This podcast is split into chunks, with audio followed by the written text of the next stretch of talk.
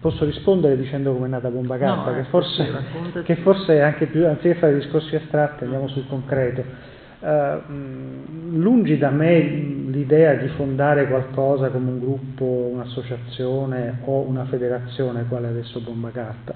In realtà mi è successo questo: io appunto, come vi dicevo, ho insegnato eh, in una scuola e ehm, a scuola ci sono le cattedre, no? Ci sono le scrivanie con i cassetti. Avevo bisogno di una penna e la cercavo in un cassetto. Ho tirato questo cassetto, ma nella fretta l'ho tirato con una tale energia che il cassetto mi è rimasto in mano, cioè mi è rimasto in mano il cassetto. Rigirando questo cassetto ho visto che nel fondo era incisa una poesia, non scritta a penna, era proprio incisa una poesia, una poesia ovviamente di amore. Ma al di là del contenuto mi sono detto, ma guarda un po' dove i ragazzi scrivono le poesie, cioè dove si esprimono. Allora da lì appunto l'intuizione, ma perché non provare a dare una forma a questo bisogno di espressione? Allora ho creato un sito internet, siamo nella, uh, questa esperienza risale al novantasette, quindi siamo ancora quasi nella preistoria del mondo della rete così come lo conosciamo. E, e quindi ho messo un avviso in bacheca a scuola, quindi immaginate, datemi i vostri testi, diari, tutto quello che volete, io li metterò in questo sito internet. Non so come, ma mi è arrivata una caterva di testi, ne sono arrivati un centinaio in poco tempo, a tal punto che una mia collega disse, scherzando, mi disse, con tutti questi testi, dice, ma questa è una, ma questa è una bombacarta, che cos'è? Da qui il nome Bombacarta, quindi è un nome nato per scherzo perché una collega mi ha preso in giro no, per questa esperienza. Da qui ho messo un, un alunno, un altro, un ex alunno, mi disse ma che bella questa cosa, ma perché non facciamo degli incontri per limare questi testi, per vedere come è possibile esprimersi? No? Piccola nota, da qui capite che i ragazzi scrivono, ho capito che i ragazzi scrivono, non scrivono nei temi, magari, o nei compiti in classe, non so, scrivono, ma scrivono molto, nei diari. Cioè, cosa ti arriva? Diari? Tu, le, sì, lettere, lettere mh, riflessioni, c'è gente che scrive delle riflessioni, mm. non sapete, dei ragazzi che pensieri, scrivono pensieri, sì. pensieri, esatto. Quindi, eh, belli, brutti, larghi, stretti, cioè testi di tutti i tipi, ovviamente. Ehm, Devo aprire un'altra parentesi, ma non, non, cercherò di non perdere il filo del discorso. L'aspetto grammaticale. L'aspetto grammaticale. Tra l'altro è buffo perché ho incontrato questa persona, adesso di cui, di cui sto parlando, nel treno venendo qui. Cioè, e qui è, proprio, è un ex alunno anche questo. E lui che faceva? Scriveva delle cose efficacissime, dei racconti veramente capaci di prenderti. Ma eh, la grammatica era spaventosa, spaventosa. Per cui magari tu hai dei ragazzi che scrivono benissimo, ma ti annoi, no, amma, testi ammorbanti.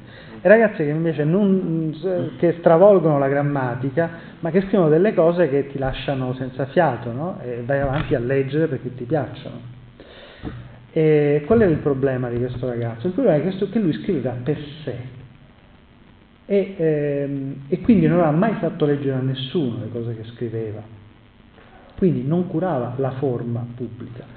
Nel momento in cui lui ha fatto parte di questo gruppo e ha cominciato a vedere che i suoi testi venivano letti, ecco, il suo voto di italiano, fortunatamente non ero io il suo professore di italiano, è passato dal quattro cinque fisso al sette otto fisso, quindi ha proprio modificato, è stato motivato a cambiare il suo modo di esprimersi, ha eh, evidentemente dato un nuovo senso, un nuovo volto al suo gesto di scrivere.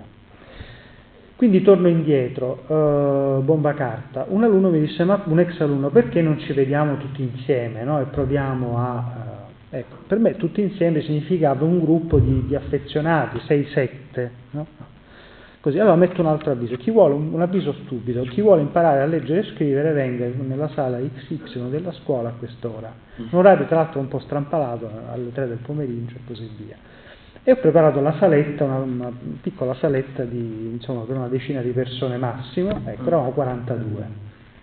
E allora io ho detto, quindi non sapevo dove mettere la gente, avevo fatto aprire un'altra sala e così via. Da quel momento, eh, era nel novantotto, Questa, questo incontro è stato fatto il dodici gennaio del novantotto, da quel momento eh, Bombacarta è diventata una realtà sempre più eh, diffusa, eh, esiste un sito internet bombacarta punto it, eh, adesso a ottobre è nata la federazione, cioè sette altri gruppi, perché poi abbiamo una mailing list, quindi trecento persone che scrivono in questa mailing list, e quindi persone di altre città che poi hanno fondato altri gruppi, e quindi attualmente, proprio stamattina, oggi pomeriggio prima di venire qui, ho scaricato dal palmare la posta elettronica, c'è un gruppo di Taranto che chiede di federarsi, quindi con questo dovremmo essere a otto, poi c'è un altro eh, nelle Marche, quindi una diffusione, tutto si fonda sul volontariato culturale, quindi non è a fine di lucro questa cosa qui.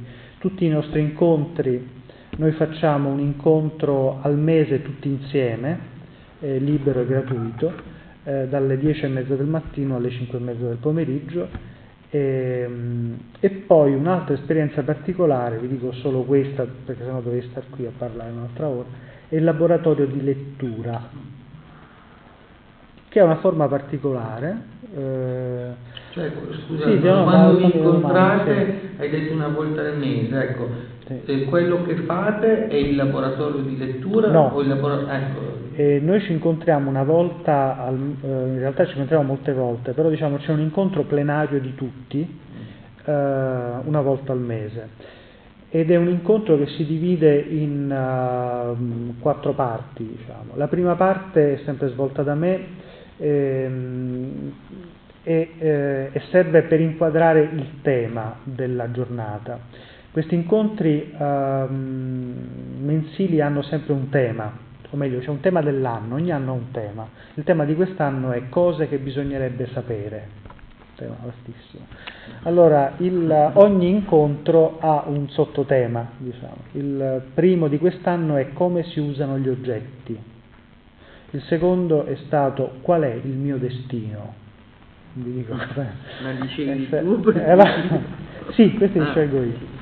Uh, il terzo che abbiamo appena fatto è come si fa una passeggiata, che in realtà è stato più impegnativo ancora del tema del destino. Eh? E, mh, trovate il senso di questi temi nel sito bombacarta punto it, negli editoriali mensili. Eh, il prossimo di gennaio avrà come tema come si nasce, quindi tutto il ciclo della nascita, della rinascita, tutto quello che volete. Allora, il primo incontro è di contestualizzazione ed è mio, illustro il tema, diciamo, come, come dire, sparo i petardi, comincio a eh, problematizzo, pongo la domande, bomba. Esatto, la bomba. Poi dopo seguono altri due interventi di, eh, um, più settoriali, per esempio o sul cinema e solo sul cinema, o sulla musica e solo sulla musica, o sulla letteratura e solo la letteratura, e così via. Quindi la, vedere come questo tema è stato trattato, um, per esempio in un incontro uh, abbiamo visto nel cinema, e in un altro la letteratura, quindi dare degli stimoli, no, alle persone. E la quarta parte è laboratorio, una, una, un laboratorio di lettura, che adesso vi illustro. Quindi quattro parti: primo di contestualizzazione, eh, due di applicazione in settori particolari dell'espressione, e quarto un um, laboratorio in realtà di fruizione, non solo di lettura, quindi ascolto di musica, eh, visione di clip, video, di film, o lettura di testi letterari, sempre mai saggi, sempre su quel tema, esattamente. Questa è un po' la struttura. E poi in realtà settimanalmente ci sono laboratori di scrittura, di lettura espressiva, quindi in realtà ogni settimana c'è qualcosa. Laboratori di lettura? Laboratori di lettura. Laboratorio di lettura um, viene in parte svolto in questa che noi chiamiamo officina, cioè l'incontro mensile, e, e in parte invece è un incontro autonomo. Eh, quello che, che è importante è la modalità, cioè che cosa succede, che cosa facciamo. Normalmente il laboratorio di lettura... Che cos'è? Che è un incontro di persone che hanno letto un libro e che quindi condividono le loro reazioni di lettura. Che adesso in Italia si stanno anche diffondendo. Il reading group cosiddetto. Esatto. Questo non è il nostro laboratorio di lettura. No, no, ci sono anche proprio le, i gruppi di lettura che sì, sono... Esatto, esattamente. Esatto, gente che legge un libro e poi dopo lo commenta. E lo commenta, quindi... Eh, è una realtà che si sta diffondendo indubbiamente, però ha del, sempre delle modalità proprie, cioè o una persona legge un libro e lo commenta in fede, oppure tutti leggono un libro e tutti lo commentano durante l'incontro. Queste sono le modalità più comuni.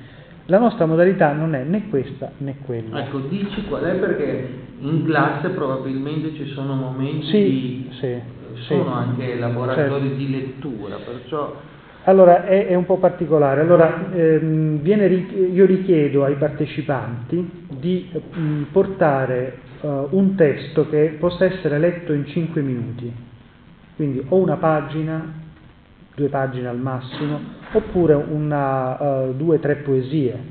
Comunque la lettura non dovrebbe più di durare più di cinque, massimo sette minuti, ma quasi mai cinque minuti è il tempo giusto. Eh, la persona non introduce il testo, quindi può anche non dire chi l'ha scritto e da dove è stato tratto. Normalmente viene detto perché è inutile far, soff- fa- far soffrire le persone, insomma. Eh, quindi viene detto oh, chi l'ha scritto, ma non ci interessa, non, non facciamo grandi introduzioni. Dopo la lettura la persona che legge dice perché ha scelto questo testo, e può averlo scelto o perché è estremamente interessante e bello, o perché è estremamente brutto. Quindi ehm, deve essere un testo che ha provocato nella persona che lo porta una reazione emotiva, motivare, positiva o negativa. Sì. Quindi un testo orribile, ve lo leggo. E anche qui lo deve commen- non commentare in cinque minuti. Una delle caratteristiche del laboratorio di lettura invece è questo sbrodolamento no, verbale, per cui la persona parla per venti minuti, la gente si ammorba. Cioè.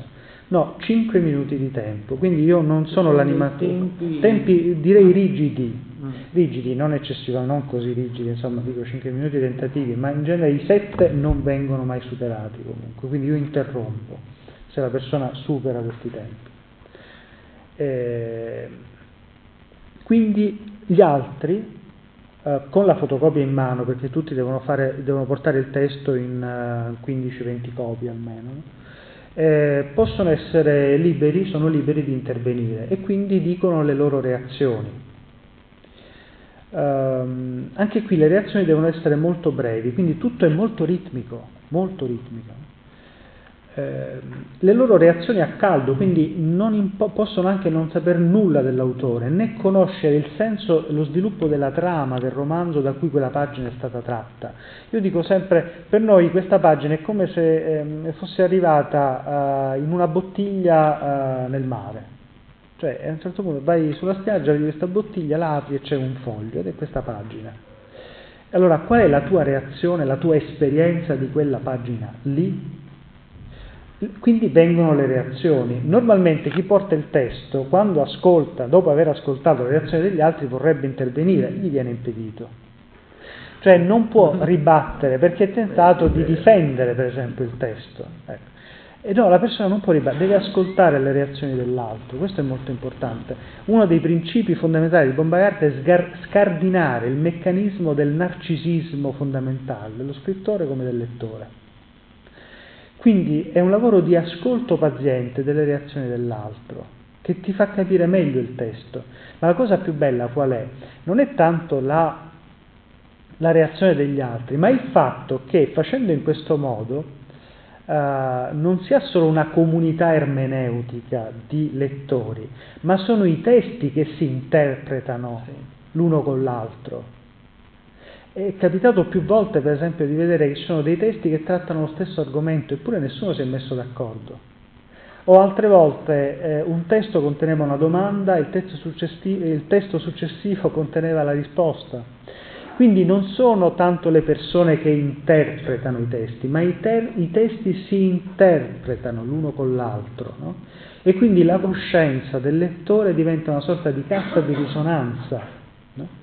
Di, di questa realtà qui. Quindi il tempo passa uh, velocissimamente, noi iniziamo uh, normalmente alle sette e mezza e a volte finiamo anche alle undici, ma uh, non dovremmo, perché poi i mezzi pubblici in questo periodo a Roma hanno dei problemi, cioè c'è la metropolitana che chiude prima, e però non ci rendiamo neanche conto del tempo che passa, proprio perché eh, la, la, la dinamica è molto ritmica, quindi capite, cinque minuti, cinque minuti, reazioni molto veloci, eh, questa palla che rimbalza in continuazione, e, ehm, e poi ecco, non c'è il tempo di eh, poter ehm, esaurire un testo, quindi eh, tutti vanno via con una sorta di curiosità. Io ho scoperto degli autori così, no? perché eh, delle persone hanno portato testi che io non conoscevo, non, avevo, non ho fatto in tempo a saperne di più e quindi sono andato a, a leggere, quindi sono andato in biblioteca, ho comprato il libro se in biblioteca non c'era, quindi ho avuto la possibilità di poter conoscere, addirittura ho scritto degli articoli su libri o autori che ho conosciuto così.